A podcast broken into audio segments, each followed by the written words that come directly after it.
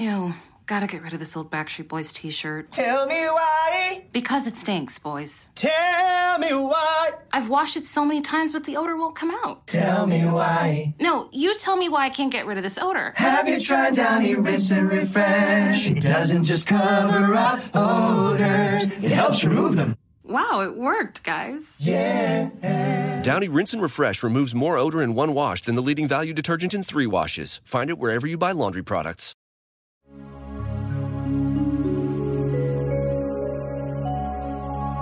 श्री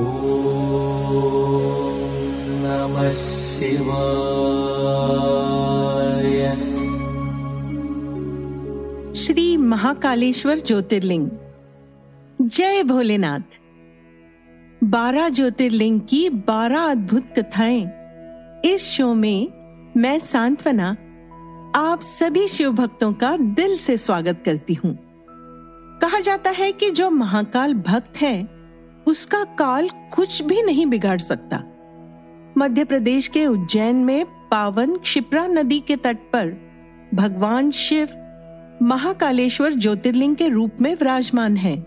श्री महाकालेश्वर ज्योतिर्लिंग भारत में 12 प्रसिद्ध ज्योतिर्लिंगों में से तीसरा है। किंतु अगर प्रभाव की दृष्टि से देखा जाए तो इसका स्थान पहला होना चाहिए। महाकाल के इस मंदिर का निर्माण छठवीं शताब्दी में किया गया था।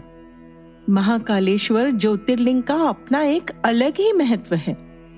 माना जाता है कि महाकालेश्वर ज्योतिर्लिंग पृथ्वी पर स्थापित एकमात्र दक्षिण मुखी शिवलिंग है। प्राचीन युग में पूरी दुनिया का एक मानक समय माना जाता था, जो कि यहीं से निर्धारित होता था। ये ज्योतिर्लिंग जहाँ स्थापित है उसके शिखर से कर्क रेखा होकर गुजरती है। इसे पृथ्वी की नाभि स्थल की तरह मान्यता प्राप्त है। तो आइए जाने, उज्जैन महाकालेश्वर ज्योतिर्लिंग से जुड़ी एक बहुत ही अनोखी पौराणिक कथा। आज की उज्जैन नगरी पूर्व काल में अवंतिका नाम से एक रमणीय नगरी थी। इसी नगरी में एक बहुत ज्ञानी और शिवभक्त ब्राह्मण रहता था, जिनका नाम वेद प्रिय था। उनके चार आज्ञाकारी पुत्र थे। ये भगवान शिव के बहुत बड़े भक्त थे। वो हर रोज पार्थिव शिवलिंग बनाकर विधि पूर्वक पूजा किया करते थे। रत्नमाल पर्वत पर एक दूषण नाम का राक्षस रहता था, जिसको ब्रह्मा जी से वरदान प्राप्त था। वो वरदान के अहंकार में धार्मिक व्यक्तियों को परेशान करता था। उसने उज्जैन के ब्राह्मण पर आक्रमण करने का विचार बना लिया। दूषण ने अवंती के ब्राह्मण को परेशान करना शुरू कर दिया। वो ब्राह्मण को कर्मकांड करने से मना करता था। वो धर्म कर्म के कार्य को करने से रोकता था। सारे ब्राह्मण उससे परेशान होकर शिव भगवान से अपनी रक्षा के लिए प्रार्थना करने लगे। उनकी बिनती पर भगवान शिव ब्राह्मणों की रक्षा के लिए साक्षात महाकाल के रूप में प्रकट हुए। शिव भगवान ने अपनी शक्ति से दूषण को भस्म कर दिया। भक्तों ने भगवान शिव से वहीं स्थापित होने की प्रार्थना की। तो भगवान शिव वहाँ पर ज्योतिर्लिंग के रूप में विराजमान हो गए। इसी वजह से इस जगह का नाम महाकालेश्वर पड़ गया। इस ज्योतिर्लिंग के विषय में एक दूसरी कथा भी है, जो इस प्रकार है। प्राचीन काल में उज्जैनी में राजा चंद्रसेन राज्य करते थे। वो परम शिव भक्त थे। एक दिन श्रीकर नामक एक पाँच वर्ष का गोप बालक अपनी माँ के साथ वहाँ से गुजर रहा था। राजा का शिव पूजन देखकर बालक बहुत खुश हुआ और उसकी तरफ़ आकर्षित हुआ। उसे बहुत कौतूहल हुआ। उसमें भी इसी प्रकार की सामग्रियों से शिव पूजन करने की इच्छा जाग उठी।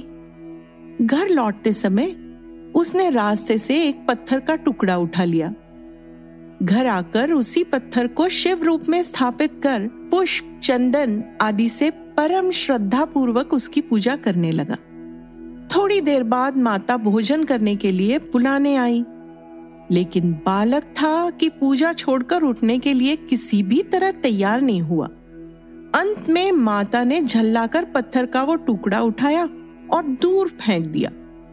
इससे बहुत ही दुखी होकर वो बालक ज़ोर ज़ोर से भगवान शिव को पुकारता हुआ रोने लगा और रोते रोते बेहोश होकर वहीं गिर पड़ा। बालक की अपने प्रति ये भक्ति और प्रेम देखकर भोलेनाथ भगवान शिव अत्यंत प्रसन्न हुए। बालक ने जैसे ही होश में आकर अपने नेत्र खोले तो उसने देखा कि उसके सामने एक अति विशाल स्वर्ण और रत्नों से बना हुआ मंदिर है। उस मंदिर के अंदर एक बहुत ही प्रकाशपूर्ण और तेजस्वी ज्योतिर्लिंग खड़ा है। बच्चा प्रसन्नता और आनंद से विभोर होकर भगवान शिव की स्तुति करने लगा। माता को जब यह समाचार मिला, तब दौड़कर उसने अपने प्यारे लाल को गले से लगा लिया। पीछे राजा चंद्रसेन ने भी वहाँ पहुंचकर उस बच्चे की भक्ति और सिद्धि की बड़ी सराहना की। धीरे धीरे वहाँ बहुत भीड़ जुट गई।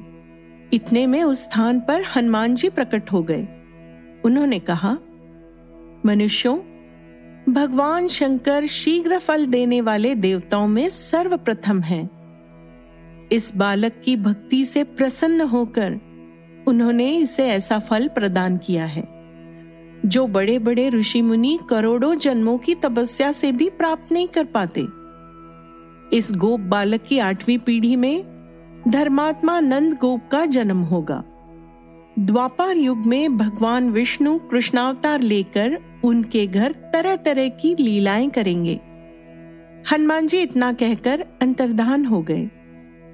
उस स्थान पर नियम से भगवान शिव की आराधना करते हुए अंत में श्रीकर गोप और राजा चंद्रसेन शिवधाम को चले गए। तो ये थी महाकालेश्वर की कथाएँ। यदि आपको ये कथाएँ पसंद आई हैं, तो कृपया इन्हें शेयर करना ना भूलें।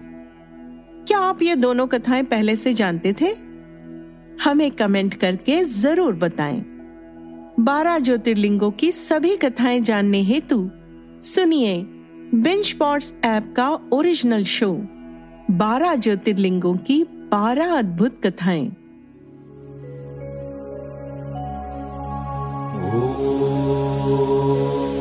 नमः शिवाय।